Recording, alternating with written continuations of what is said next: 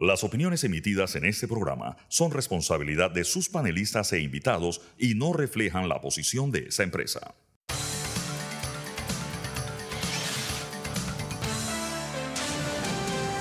Mesa de Periodistas.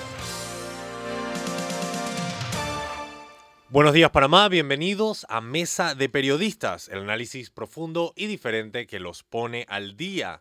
Feliz primer lunes hábil del año y feliz 2024 a todos. Les habla Alfonso Grimaldo de Nueva Nación, ya de regreso aquí en la moderación de Mesa de Periodistas. Pueden entrar a nuevanación.com a ver lo más reciente allí.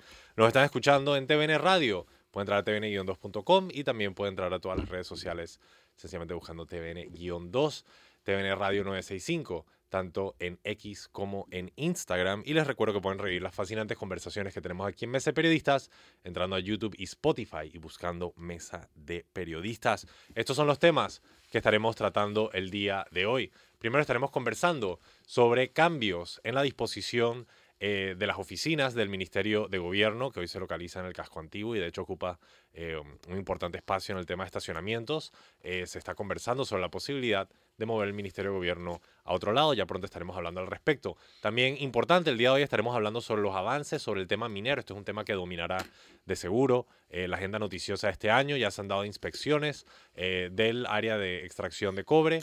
Eh, y también se está dando una disputa por el pago de una compensación ambiental. Más detalles sobre eso más adelante. Y también estaremos reflexionando sobre el día de mañana, la gesta patriótica del 9 de enero, en la que estudiantes eh, panameños eh, reivindicaron la soberanía nacional. Presentados los temas, les presento quienes están conmigo el día de hoy. Tengo el gusto que me acompaña Fernando Martínez. Buenos días. Buenos días. Saludo a nuestros oyentes. Y pronto con nosotros también estarán Sabrina Bacal y el doctor Jorge Eduardo Ritter. Presentados los temas, eh, entramos eh, ya de lleno. El primer tema que nos atiene el día de hoy, sencillamente para iniciar, es el tema de la Ah, ¿tú quieres mencionar algo? Antes? Sí, eh, yo quería, porque recién acaba de pasar la ex ministra de Salud, Rosario Turner, acaba de ser entrevistada en Noticias AM por nuestra colega Castalia Pascual. Y yo sí quiero destacar que bueno, es la primera vez que yo la escucho con una diametral claridad sostener las razones por las cuales ella fue destituida del cargo de ministra de Salud en plena pandemia. Y me parece que eh, eh, no deberíamos dejar pasar alegremente eh, lo que ella, bueno, lo que ella ratificó ahora en Noticias AM y que era un secreto a voces en este país. Uno, que fue destituida por su desacuerdo por los procedimientos de compras de insumos y equipos para el tema de la pandemia, que ella no estuvo de acuerdo a firmar determinada documentación vinculada a compras y que eh, eh, eso fue la, una de las dos causas y la otra causa que ella mencionó, con nombre y apellido, fue que eh, se le pidió a ella que eh, autorizara permisos para un supuesto viaje humanitario de los hermanos Martinelli Linares a Panamá. Recordemos que ellos en su huida de Estados Unidos eh, pretendían venir a Panamá y que eh, aquí en Panamá eh, las autoridades del gobierno, del actual gobierno, habían hecho todos los trámites indispensables para que los hermanos Martinelli y Linares, huyendo de Estados Unidos, o sea, esa es la gravedad, o sea, estaban huyendo de la justicia de otro país, encontraran refugio en su país. Eh, y eso no ocurrió. La ministra Turner en ese momento no firmó esos papeles. Ellos viajaron a Guatemala entonces para eh, obtener el trámite de eh, que les garantizaba y les garantizó, por lo menos en la, ante la justicia panameña, el tema del fuero eh, que da ser miembros del Parlacén, que no les sirvió de nada en Estados Unidos, donde fueron juzgados y condenados, pero que sí les sirvió y les sirve todavía en Panamá. De manera que eh, yo quiero destacar estas declaraciones de la ex ministra Turner, ahora candidata a la vicepresidencia en la nómina de Martín Torrijos. Yo quiero hacer abstracción de, si es candidata o no, sino solamente referirme a un hecho que eh, se manejó mucho eh, como una especulación, como una cosa no ratificada, pero me parece muy importante que eh, esto se sepa y de la voz de la propia protagonista, la exministra Rosario Turner. Quiero aprovechar para darle la bienvenida al doctor Jorge Eduardo Ritter. Buenos días, doctor Ritter. Feliz año. Buenos días, feliz año. Eh, no sé si tiene consideraciones sobre el tema de la doctora Rosario Turner. Yo creo que sí, mira, ese fue un hecho eh, harto conocido, pero nunca confirmado por los protagonistas.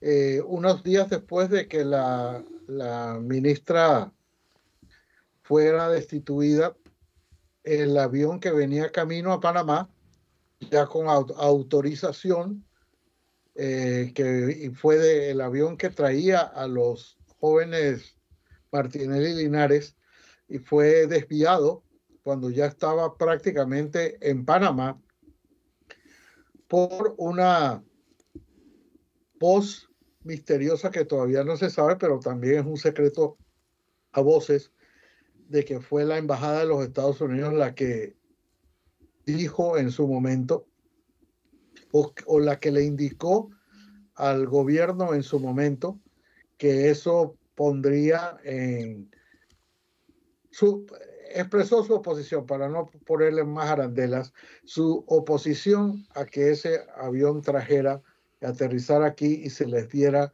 refugio, se les diera una especie de protección, porque hay que recordar que ellos ya tenían preaprobada una fianza de escarcelación. O sea, ellos no iban a ir a la cárcel aquí porque ya estaba preaprobada la fianza. Entonces, era una manera de llegar a Panamá y tener, habiéndose, habiendo salido ilegalmente de los Estados Unidos. Eh, todo esto hay que tenerlo presente, que no era un avión cualquiera ni una circunstancia cualquiera. Él estaba, ellos estaban eh, en conversaciones con las autoridades de los Estados Unidos. se entiende que eran conversaciones relativas al juicio que después tuvieron eh, y, de la noche a la mañana salieron a escondidas y traí, venían en un avión para llegar a Panamá. Ellos no estaban autorizados para salir de los Estados Unidos en ese momento, de manera que era de alguna forma, eh, vamos a decirles, prófugos, aunque en ese momento ellos mismos no estaban sindicados como después lo fueron en, eh, por, en los indictments, o por lo menos los indictments no eran conocidos. Pocos días después de la destitución de la ministra Turner, el avión venía en camino, camino para Panamá. Y en el aire, unos dicen que sobre Bocas del Toro, otros dicen que sobre Costa Rica, el avión lo hicieron regresar de donde venía y allí llegó el, a El Salvador y del Salvador ellos viajaron a, Guatemala eh, por carro y, y, cuando iban a salir en Guatemala los nuevamente los lo fueron, fue cuando fueron detenidos. De manera que esto es una, una saga que al fin, una figurita más del álbum de ocurrencias que hubo alrededor de ese caso, se destapa, eh, se, se confirma lo que a todas luces era un eh, secreto a voces, ha dicho Fernando, yo creo que esa es la expresión exacta, que había desavenencias con el ministro de la presidencia o con el ministerio de la presidencia, como lo quieran poner, por la manera como se estaban haciendo las compras durante la pandemia. Y número dos, y creo que más importante, era su, fue su renuencia a firmar el vuelo humanitario, que en aquel tiempo recordemos que los aeropuertos estaban cerrados y solo se permitían vuelos humanitarios que tenían que ser autorizados no por aeronáutica civil ni por seguridad, sino por el Ministerio de Salud, porque se trataba precisamente de vuelos humanitarios. Y ella sostuvo con toda razón que eso no es un vuelo, no era un vuelo humanitario. Humanitario era cuando las personas estaban, por alguna razón, se habían quedado sin poder viajar a sus respectivos países, que no tenían eh, deudas con la justicia, y entonces hubo, y hubo varios vuelos humanitarios para traer a panameños que se habían quedado varados en algún punto de, del exterior. Este eh, obviamente no calificaba como un vuelo humanitario y en consecuencia ella se negó a firmarlo, a autorizarlo, eh, le, produjo su destitución fulminante. Hay que recordar también que a ella le notificaron, no le ni siquiera le notificaron la destitución, se enteró de que estaban posesionando a un nuevo ministro, igual que nos, nos enteramos todos nosotros. De manera que eh, ahí está la, creo, la gran incógnita, si es que era incógnita, que necesitamos los panameños, más bien la confirmación, y esta mañana la tuvimos. También con nosotros está Sabrina Bacal. Buenos días, Sabrina. Buenos días a nuestra audiencia. Sí, definitivamente la, la confirmación que hizo hoy la exministra Turner es sumamente importante ahora que es candidata a vicepresidente. Casi que se sabía en el, en, en el ambiente, eh, sobre todo porque esto se dio después de la desaveniencia pública sobre el precio de los ventiladores. Se sabía en el ambiente que la razón detrás de la destitución, que fue de manera fea, no fue de una manera digna. No la dejaron salir con dignidad, a pesar de que ella ejerció el cargo de ministra de Salud en el momento más duro de la pandemia. Em, tenía que ver con su negativa a ser parte de esta conspiración para que hubiese eh, de alguna manera impunidad o que Panamá acogiese a los hijos de Ricardo Martinelli. Eh, creo que esa confirmación es bastante importante para, para confirmar quiénes están en el gobierno y qué tipo de alianzas tienen, a pesar de que las niegan, con personalidades como Ricardo Martinelli y sus hijos, eh, y las razones detrás de una destitución en la mitad de una crisis de salud pública mundial. O sea, pesó más la amistad o la conveniencia o la cercanía con el señor Ricardo Martinelli y sus hijos que la continuidad de una eh, política pública de salud que tenía, tendrá, eh, sobre todo hoy en día, sus detractores, pero que en ese momento le daba una confianza enorme al país. Yo recuerdo que todos esperábamos eh, al inicio de la pandemia las declaraciones de Rosario Turner y ella se volvió en un símbolo de esa, de esa primera fase que seguramente será revisada eh, el confinamiento y muchas de las medidas que se tomaron, no solamente en Panamá y en el mundo, pero resulta que nos confirma que tenemos un gobierno que toma las decisiones no pensando en la salud de todos, sino pensando en la conveniencia de algunos, y en este caso eh, de personas que estaban huyéndole a la justicia de Estados Unidos. Así que una confirmación sumamente importante de hechos sumamente graves que hablan de algo que yo varias veces he dicho eh, y como se suele decir últimamente, no tengo pruebas, pero tampoco dudas de la complicidad y continuidad de la relación entre factores del círculo cero del señor José Gabriel Carrizo y el expresidente Ricardo Martinelli. Y esto evidentemente son los personalismos que tenemos que combatir. Eh, habiendo cubierto este tema, eh, le paso la palabra a Fernando para que nos actualice un poco sobre la situación del Ministerio de Gobierno. No, a ver, en el Ministerio de Gobierno vienen pasando algunas cosas llamativas, vamos a decirlo de esa forma. Eh, porque primero fueron los contratos para la, eh, la dotación de comidas en cárceles. Luego la... Por 10 años. Eh, sí, por, por periodos impresionantemente largos. Después el tema de la construcción de la mega cárcel, no sé cómo le llaman, de, Colón, que es una necesidad, o sea, es una necesidad eh, tener, porque la de Colón es, es absolutamente indigna, inhumana, eh, pero yo quiero recordar aquí que el tema de, eh, de la seguridad, y nosotros tenemos un problema de hacinamiento en el sistema penitenciario producto de la ausencia de estrategias integrales en la lucha contra la inseguridad, contra la delincuencia, etcétera. No, o sea, porque no me cansaré de decir una estrategia para ver el tema de la inseguridad tendría que tener al menos tres, tres ejes, tres patas, que son prevención, represión y resocialización.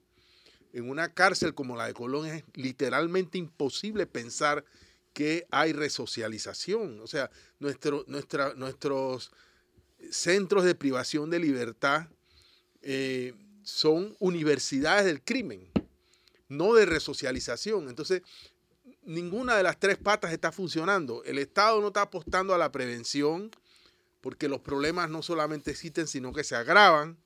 Hay una tendencia muy clara de las autoridades de maquillar eh, la labor de nuestras instituciones de seguridad, que yo no voy a entrar a cuestionar ahora si, si, si, si deben o no reprimir la acción de las pandillas en las calles, pero es que ese no es, eh, no es la única forma de actuar contra un problema tan serio. Y luego, eh, ahora se presenta este tema, según el cual el ministro nos ha dicho que requiere hacer una mudanza urgente de las actuales instalaciones. O sea, eh, ahora, faltando cinco meses o seis meses para menos, para que se acabe la actual gestión de gobierno, el, ministro se percata de que hay losas en un edificio que además tiene un enorme valor histórico, que es el edificio que actualmente ocupa el Ministerio de Gobierno y que por lo tanto debió ser objeto de procesos de conservación y restauración acordes con el valor de la edificación. Pero lo que pasa aquí, lo que pasa en nuestro país, es que el Estado, quien debería dar el ejemplo en la preservación de, de estas edificaciones, lo que hace es todo lo contrario, dejar que se destruyan para justificar una cosa como la que están planteando ahora, que es la mudanza urgente eh, del Ministerio de Gobierno para un edificio en la comunidad de Condado del Rey, aquí cerquita, en la avenida Ricardo J. Alfaro.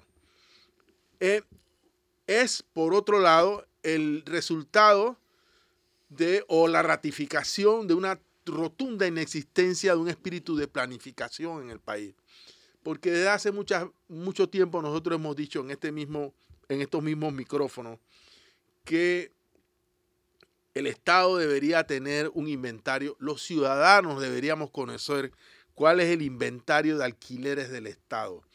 Porque con el prurito de que es un traslado urgente y además nos ha agregado la coletilla de que por problemas de seguridad y de confidencialidad, porque tratan, porque manejan datos de, de del sistema penitenciario, de verdad, de verdad, eh, el ministro de Gobierno nos estará planteando que tienen que hacer un edificio similar al del Pentágono en los Estados Unidos porque manejan data del sistema penitenciario. Data que, por cierto, yo cuestiono porque yo soy de los que opina que en el sistema penitenciario hay mucha corrupción y que no hay mucha data. Eh, eh, precisamente no hay clasificación de los penales, hay traslados que se, que se hacen por conveniencia o porque los reos pagan. Bueno, ya el tema de la corrupción en el sistema penitenciario se ha escrito muchas veces, se han hecho reportajes, eh, eh, hay cada cierto tiempo requisas que sacan dinero, celulares, hay drones, o sea, hay un, eso, ese es un mundo aparte, pero para no excederme, eh, el Estado debería tener un inventario de qué, de qué bienes alquila. Por cierto, un Estado que es generoso cuando es él el que alquila o sea, el Estado alquila a centavos el metro. De, tierra, de, fondos de mar. A cada rato nos escandalizamos con los costos que el Estado pone cuando es el Estado el que alquila a un privado. Pero cuando un privado le alquila al Estado, le alquila por contratación directa.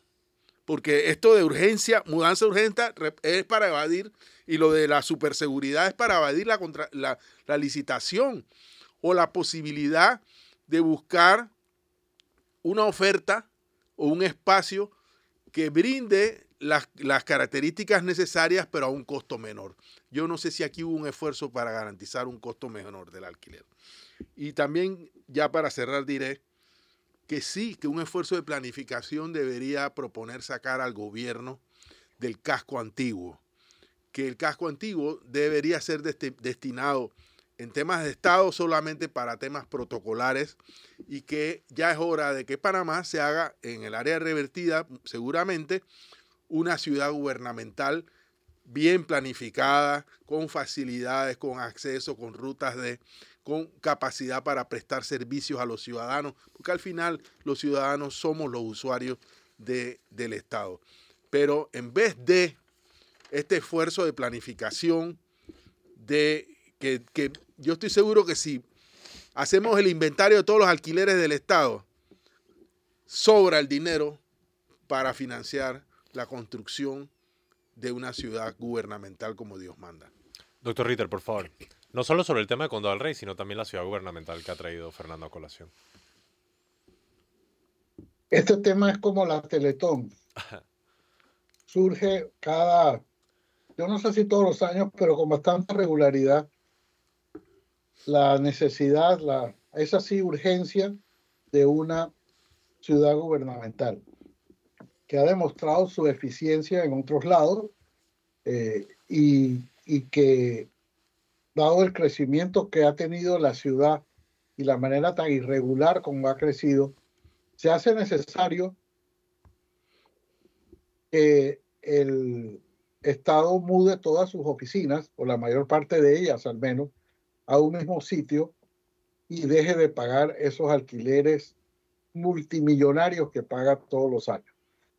Eh, ahí eh, pero en este caso, en el del Ministerio de, Gobierno, era también harto conocido que ese era, es un edificio histórico que no estaba diseñado para la cantidad de gente ni para la cantidad de actividades que tiene y mucho menos para, el, para poco mantenimiento que ha tenido. Mire, ese edificio albergó la Asamblea Constituyente de Panamá en 1904 y fue tal la desidia de los de nosotros, de los panameños, que el, recinto donde deliberó nuestra primera constituyente fue de tal manera tapado que se perdió dentro del edificio. Mural. Y fue muchos años después, creo que fue con una donación de Taiwán, que se decidió restaurar la totalidad del edificio, que comenzaron a tumbar eh, paredes artificiales, paredes de madera que habían eh, colocado dentro del edificio para acomodar más, eh, más oficinas. Y allí se descubrió o se destapó el recinto donde deliberó nuestra primera constituyente, nuestra primera asamblea constituyente.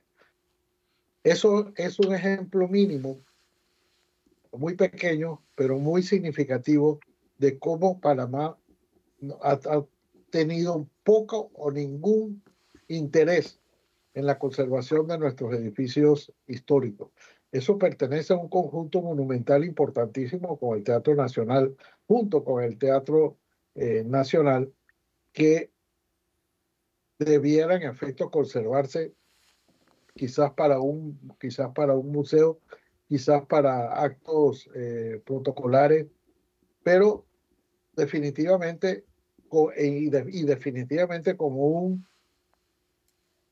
estímulo al turismo al sacar la inmensa cantidad de automóviles que tienen que ir allá, hacia los que trabajan en el Ministerio de Gobierno. Antes también quedaba ahí el de seguridad y quedó el de Obras Públicas y quedó el INAC, ahora Ministerio de, de, Cultura, pero todas esas instituciones han ido saliendo de allá y hoy nada más queda el Ministerio de Gobierno, la Cancillería y la Presidencia. Creo, no sé si quedará alguna otra.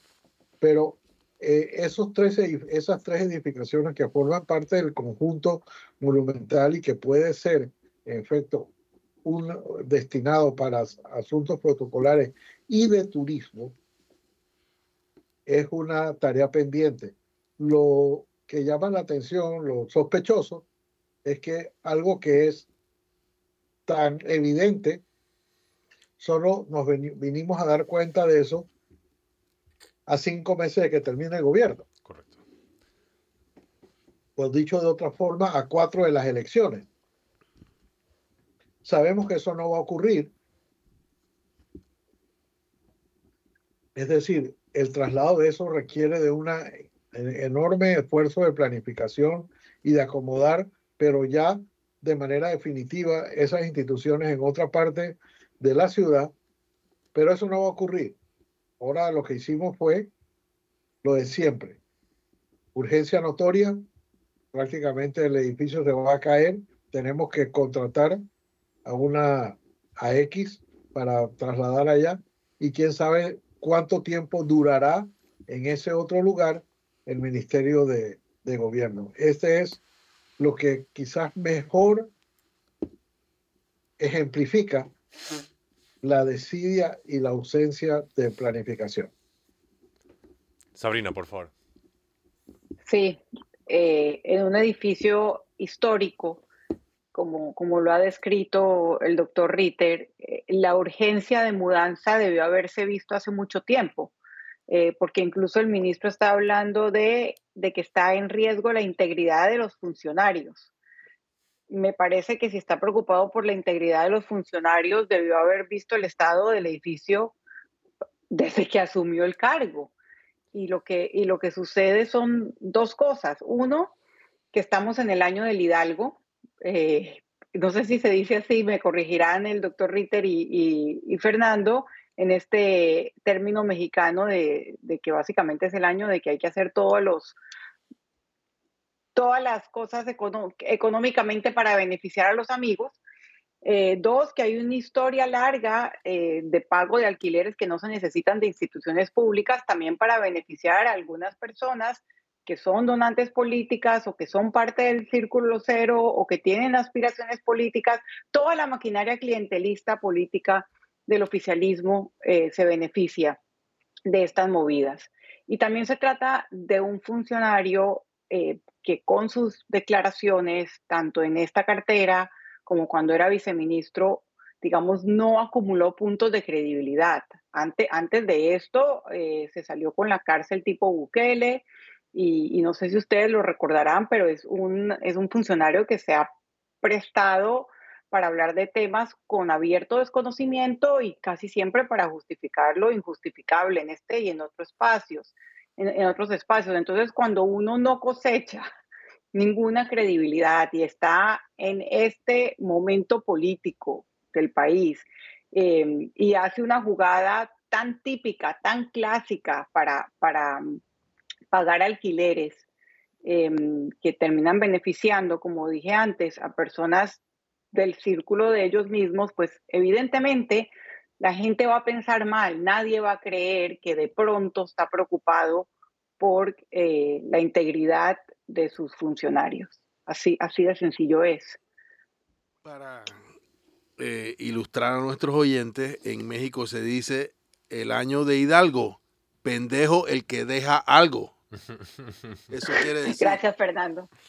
Eh, Más pendejo el que deja algo. Exacto. En el interés del tiempo tengo que pedir el cambio. Cuando regresamos entramos en el tema minero. Manténganse en sintonía. Están escuchando Mese Periodistas, el análisis profundo y diferente que los pone al día. Ya regresamos.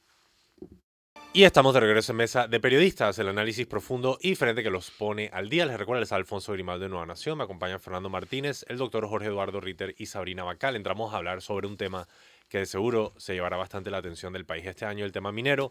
Con más, Fernando. Sí, el, ministro de Comercio estuvo esta mañana en el noticiero de AM de, eh, con Castalia Pascual. Eh, dijo que este jueves eh, explicó el, digamos, la, primera visita gubernamental a la mina que se realizó creo que la semana pasada. Y los informes, etcétera, etcétera, que se dan como consecuencia de esa visita. Y digo que este jueves iba, iba a ocurrir una segunda visita, esta vez con acompañamiento de los medios de comunicación, para ver el tema de las auditorías. También explicó que esto, eh, que el procedimiento está en tres fases. Fase 1, plan de cuidado y mantenimiento. Fase 2, realización de las auditorías. Y fase 3, plan de cierre. Me parece, si no me equivoco, que el día 16 de enero eh, se espera, o el gobierno espera que Minera Panamá le entregue el plan de cierre.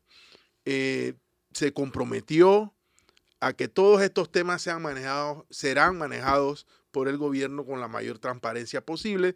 Me parece que el, nuevo ministro le ha dado eh, un signo diferente al tema de la gestión con la mina, eh, muy probablemente consecuencia de cómo llegamos a el cierre de la mina, pero eh, por el momento se están dando, en mi opinión, se están moviendo fichas en la dirección correcta. Eh, y ojalá se hagan con el grado de transparencia que lo ha mencionado el señor ministro. También el diario La Prensa de hoy, y, sobre esto le preguntó eh, Castalia Pascual al ministro, nos trae la nota de que hay 12 millones de dólares que, eh, que se mantienen en pugna entre el gobierno y la minera desde mayo del 2021 según el cual un informe del Ministerio de Ambiente, eh, eh, la minera ha venido evadiendo esta responsabilidad económica. Esta responsabilidad económica se deriva de una carta de entendimiento suscrita entre el gobierno y la mina eh, para un periodo del año 2012 al año 2017 y como derivación de, este, de esta carta de entendimiento para reparos ambientales, por cierto, es, que surge estos 12 millones de dólares que, según el Estado panameño, eh, la mina estaría debiendo y que la mina no reconoce como deuda o no ha pagado. Eh, también está el tema de la auditoría ambiental. No, eh, y también lo, plantea la nota del diario la prensa, el, las cifras de, eh, lo, de las hectáreas reforestadas no coinciden entre las que reconoce el gobierno y las que plantea la mina que ha eh, hecho eh, como actividad de reforestación, lo cual es un indicador más de muchos que el Estado panameño no le paró mucha bola al tema de auditar las actividades a las que la mina se había comprometido o a las que la o que la o la aquella que la mina dijo que había hecho. O sea, no en, materia de reforestación y muchas más. Eh, y esto también es un indicativo, aquellos que eh, eh, sostienen que la mina ha sido extremadamente generosa con Panamá, de que la mina, bueno, yo nunca he entendido por qué tienen que ser de otra manera, pero la mina ha tenido una conducta histórica que yo defino como mezquina con Panamá. Entonces, eh, mucha gente ahora, bueno, no mucha, pero hay gente ahora que dice, no, la mina, ellos, no, no, no, la mina ha sido mezquina con este país. Estaba feliz con el 2% de regalías.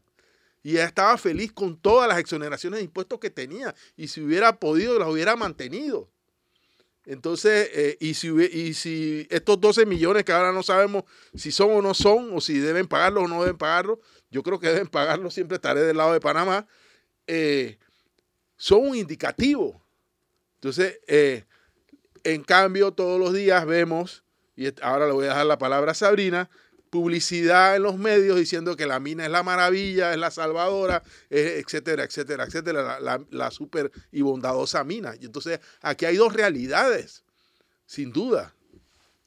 Eh, doctor Ritter, me disculpo, Sabrina ha sido mencionada, así que le paso la palabra primero a Sabrina, por favor.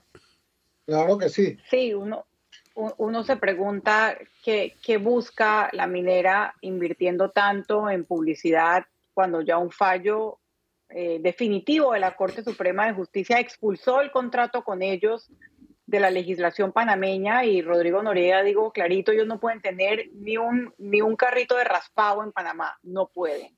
¿Qué buscan? Y el análisis precisamente de Rodrigo era que buscan crear un ambiente eh, favorable a una renegociación con la mina y buscan especialmente a aquellas personas preocupadas o que tengan una situación de desempleo que no entiendan muy bien, como muchos no hemos terminado de entender el, el impacto real de, que, se va eh, la mina de Panamá, que con, diversos invitados hemos visto que no es tanto como dice la narrativa catastrófica, eh, y entonces buscan influir en el electorado para quizás tener como siguiente presidente a alguien o presidenta, alguien que se siente a renegociar con ellos. Esa para, para Rodrigo Noriega eh, sería la estrategia de la mina y yo definitivamente no lo descarto, o tratar de renegociar buenos términos ahora hasta que se va el gobierno. Eh, Rodrigo hacía una relación eh, causal, una, no necesariamente causal, perdón, decía que casualmente esto coincide con campañas sucias contra aquellos candidatos que tenían posturas más duras contra el contrato minero y que, aunque no tenemos encuestas públicas eh, con credibilidad y serias, debieron haberse visto beneficiados por las protestas masivas de octubre y noviembre. Y mencionaba él a Martín Torrijos y a Ricardo Lombana. Entonces decía, tenemos paralelamente la publicidad de la manera de la minera encaminada a buscar esto, a buscar una renegociación con un futuro gobierno que les sea afín a ellos.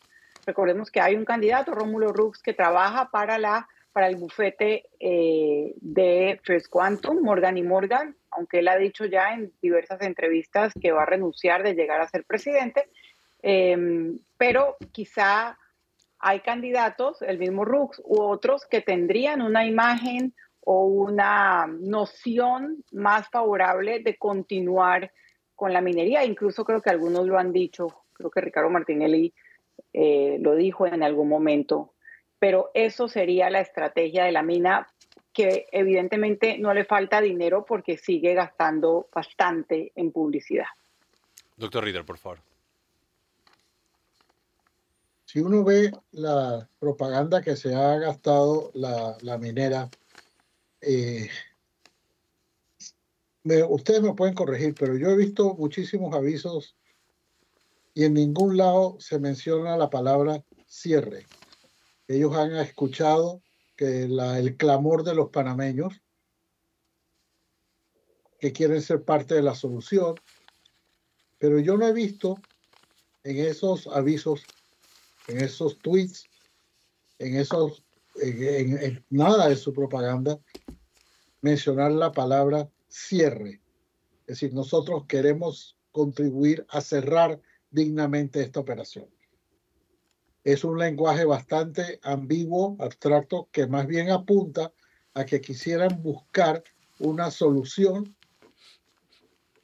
negociada o abrir espacios de negociación, como fue la, la expresión que alguna vez usaron, espacios de diálogo con los candidatos, con, con, este, con el gobierno, este es absolutamente imposible que eso ocurra, pero valdría la pena que cada uno de los candidatos diga de una manera inequívoca y contundente qué es lo que aspiran o qué es lo que va, cómo va a manejar este asunto. Hay que recordar que hay una ley que proscribe la explotación de la minería metálica a cielo abierto de manera contundente, rotunda, hecha por este mismo gobierno. En aquellos momentos en que daba un poquito cuando ya era tarde, pero que dio un poquito creyendo que con eso iba a disipar las protestas, eh, primero lo hizo mediante un decreto, cuando la gente dijo, no sé, eso no lo cree nadie, lo hizo mediante ley, dijo, pero existía la excepción de la mina de, Donoso. Cuando la Corte Suprema de Justicia declara de manera, pero inequívoca, en las palabras de la presidenta de la Corte, que ha sido expulsado del sistema jurídico panameño, es la contratación y que en efecto, esto no es, la, no es palabra de la presidenta de la Corte, pero la interpretación de Rodrigo Noriega, que me parece muy gráfica, que no pueden tener ni un puesto de raspado. Entonces, ¿por qué no se dice de manera clara que quieren ser parte de la solución y que van a cerrar de manera digna la, la mina? E, eso no se ha dicho en ninguna parte. Yo les los invito a revisar cada uno de los, de los avisos que han puesto y se habla siempre de haber escuchado el clamor, pero ¿quién interpreta cuál era el clamor de los panameños? Puede decir, el clamor de los panameños era que querían más plata y ahora estamos dispuestos a darla. Pero paralelamente ocurren cosas en el mundo en este mundo eh, que, que, que, llama la atención. Eh, hace dos días, o sea, el domingo en la noche y ya para el lunes en la mañana, lunes en la mañana en Panamá, había noticias de que una empresa china estaba adquiriendo, estaba en conversaciones para adquirir de First Quantum una mayoría de participación en las, en las minas de Zambia. Y por otra parte, hay otra empresa que está dispuesto, que ha dicho, esta es una empresa de Garrick, que entiendo que es inglesa, pero, pero en eso no quiero afirmarlo, eh, que también está interesada en adquirir al bajo precio, por supuesto, a la, baja como están hoy las acciones de, de First Quantum, con la esperanza, dicen ellos, de poder explotar la mina de Panamá. De manera que eso no es un capítulo cerrado. Para muchos de nosotros, para muchos aquí, ya es un capítulo cerrado porque ya la Corte se pronunció, el presidente se comprometió, eh, los fallos de la Corte son definitivos y obligatorios, pero hay todavía alguien o alguienes, como dijo el otro, con una cosquilla de que a lo mejor, a lo mejor puede haber una negociación, si no con este gobierno, con algunos de los candidatos que pretenden la presidencia en las próximas elecciones. Fernando y el cambio. yo, quería aprovechar que Sabrina mencionó a Rómulo Rux eh, para decir que ayer se presentó la primera versión de eh, la serie Así es, de la programación o del proyecto Decisión 2024, eh, tu Decisión 2024, que es el proyecto electoral de TVN Media. y fue dedicada a Rómulo Rux.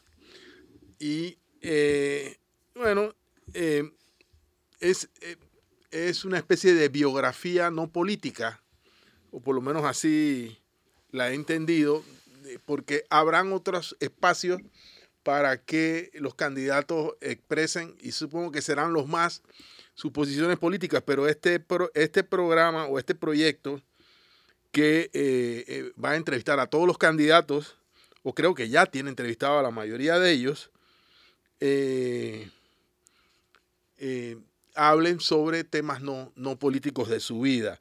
Sobre este producto en especial, el que se pasó ayer, a mí me pareció, eh, para mi gusto, demasiado edulcorado.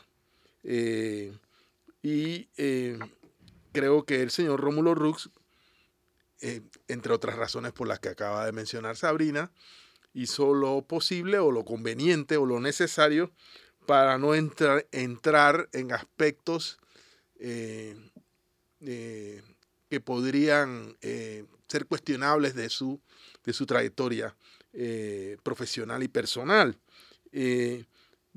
no me gustó, no me gustó por ejemplo, que él hablara de su ejercicio como servidor público en dos cargos del gobierno de Ricardo Martinelli como si Ricardo Martinelli no hubiera existido y por lo tanto su servicio público eh, fuera un servicio público de un gobierno absolutamente intachable. Yo creo que el señor Rux debería aprovechar cada vez que puede eh, para eh, criticar lo que todos sabemos que es criticable de un gobierno del cual él formó parte y yo no entiendo la, esa, esa, intención de él de, pasarse como un como un, una persona impoluta que alrededor de él puede estar eh, eh, cayéndose el mundo y él no se da por enterado.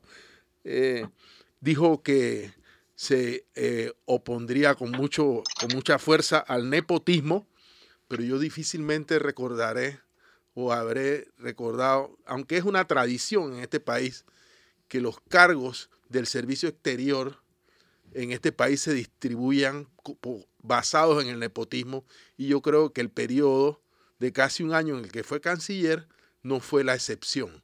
Eh, de manera que yo, pero bueno, eh, para las personas que tienen un ojo un poco crítico como el mío, tendrán muchas cosas que, criticarle a, lo que dijo el señor Rook en este programa.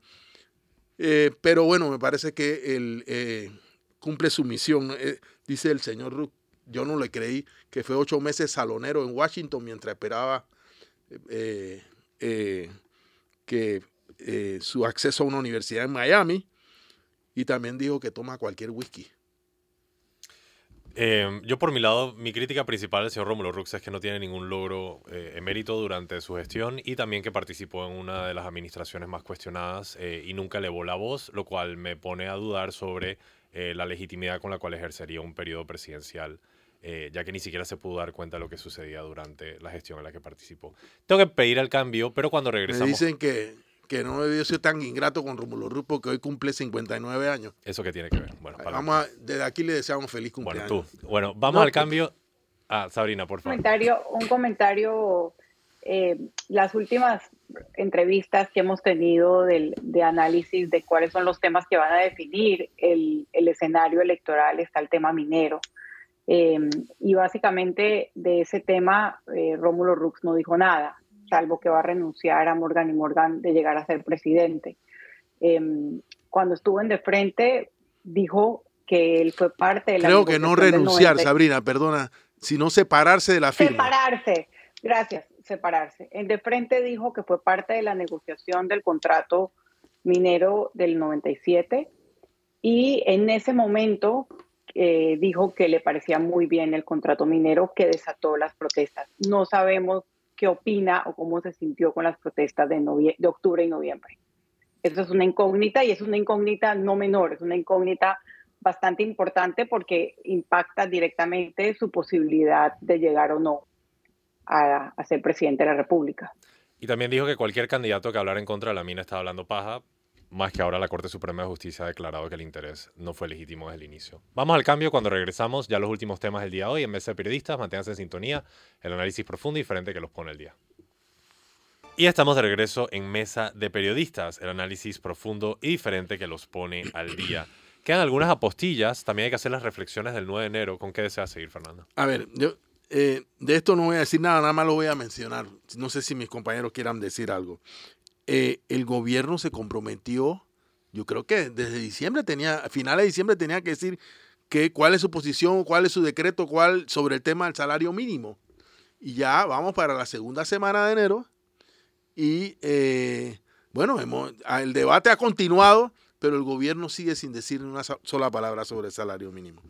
El otro tema que me parece que es ineludible, porque creo que mañana no hay Correcto. mesa de periodistas, es el clima de absoluta indiferencia oficial que hay en torno al 60. No es cualquier aniversario, es el aniversario 60. Han pasado 60 años de la gesta patriótica del 9 de enero de 1964.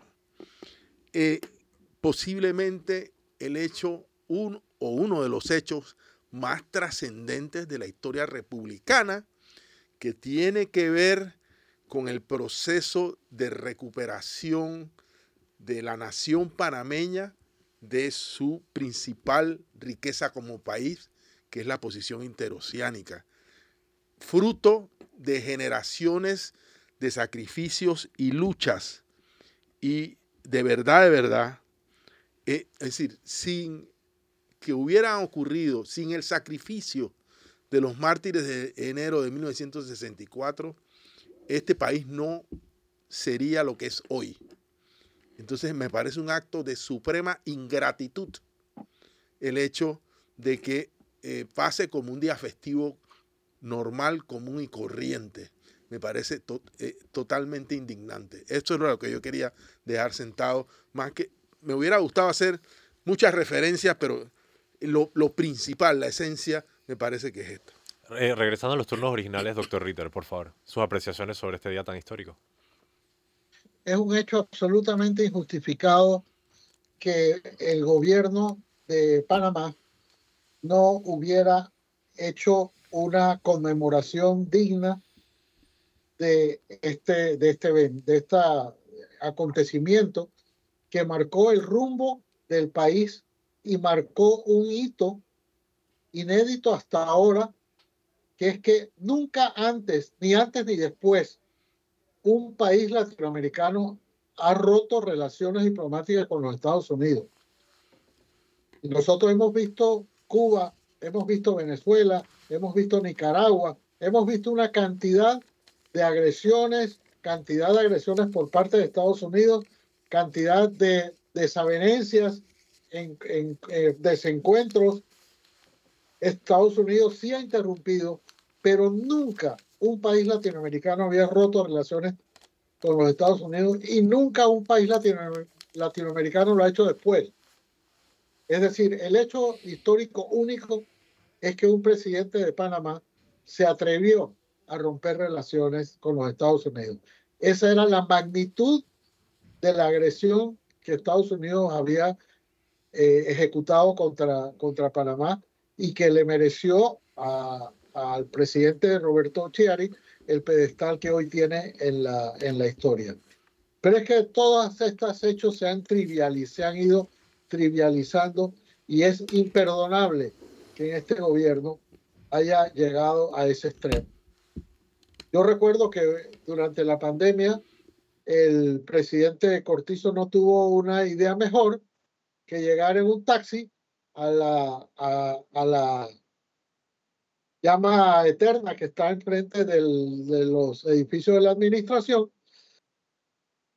eh, y eh, para llamar la atención durante la pandemia que el presidente de la República se desplazaba. Eso le quita interés, le quita notoriedad al hecho en sí mismo, que era conmemorar un acontecimiento trascendental en la vida de los panameños y que fue el inicio de las negociaciones. Ahí fue cuando, pues, después de eso, unos meses después, Estados Unidos se comprometió por primera vez a revisar, a derogar el tratado Heibo no Varila. Antes siempre lo había revisado, vamos a darle un poquito más de plata, vamos a quitar este privilegio pero se comprometió a raíz de eso. Y por eso es el inicio de las negociaciones que fructificaron 13 años después con los tratados Torrijos-Carter.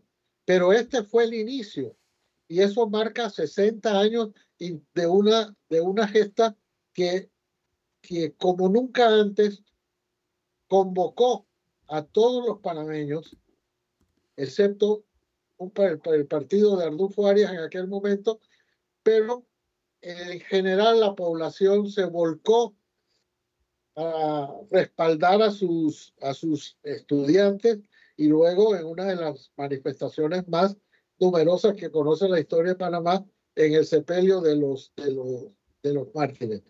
Eso eh, yo creo que si había que ponerle un coronario a esta, a esta desidia gubernamental, a este poco me importa con los, con los grandes acontecimientos nacionales es el de no haber hecho una conmemoración digna mañana cuando se cumplen los 60 años de la gesta del 9 de enero. Sabrina, por favor. Sí, para no repetir lo que, lo que han dicho el doctor Ritter y Fernando, la poquísima importancia que le está dando el gobierno a una fecha eh, muy, muy relevante eh, para la historia de Panamá, fundamental.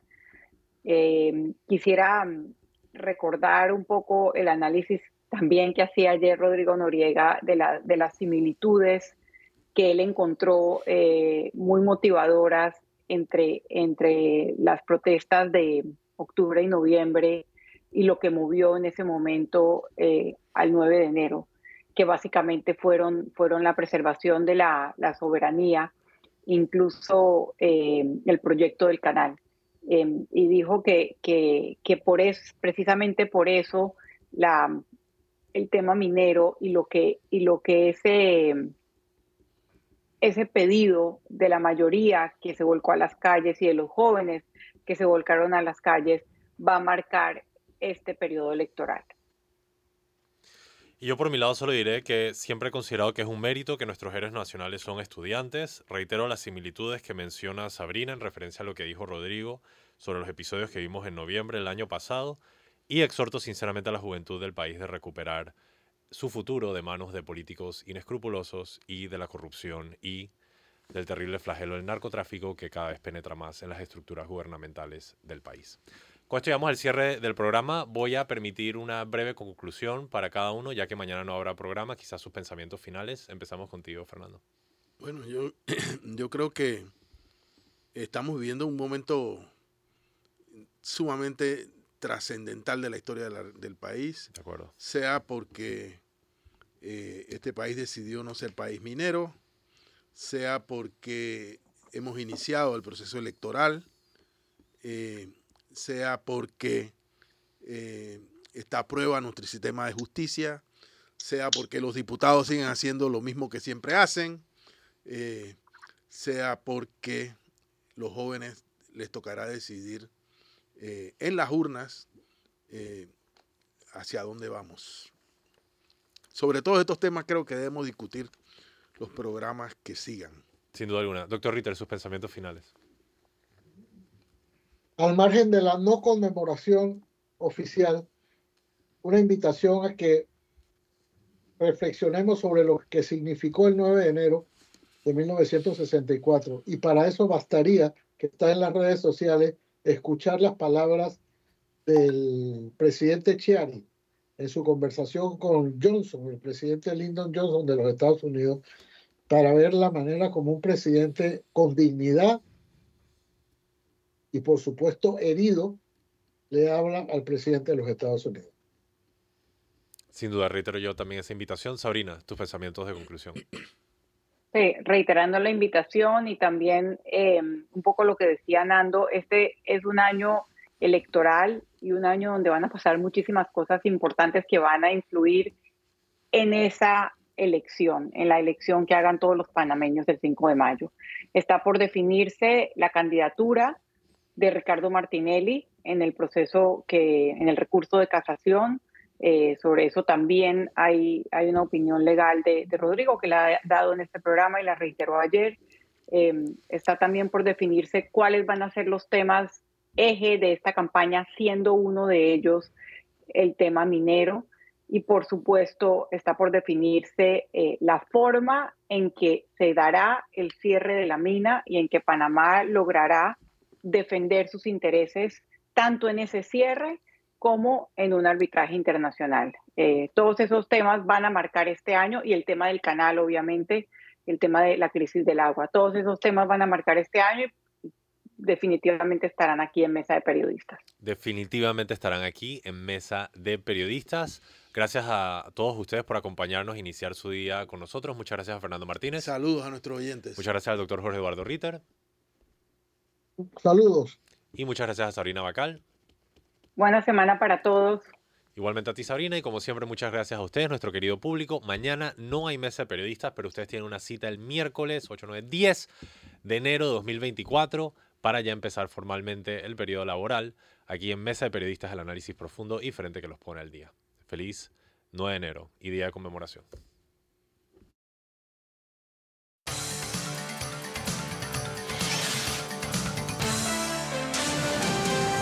Mesa de Periodistas.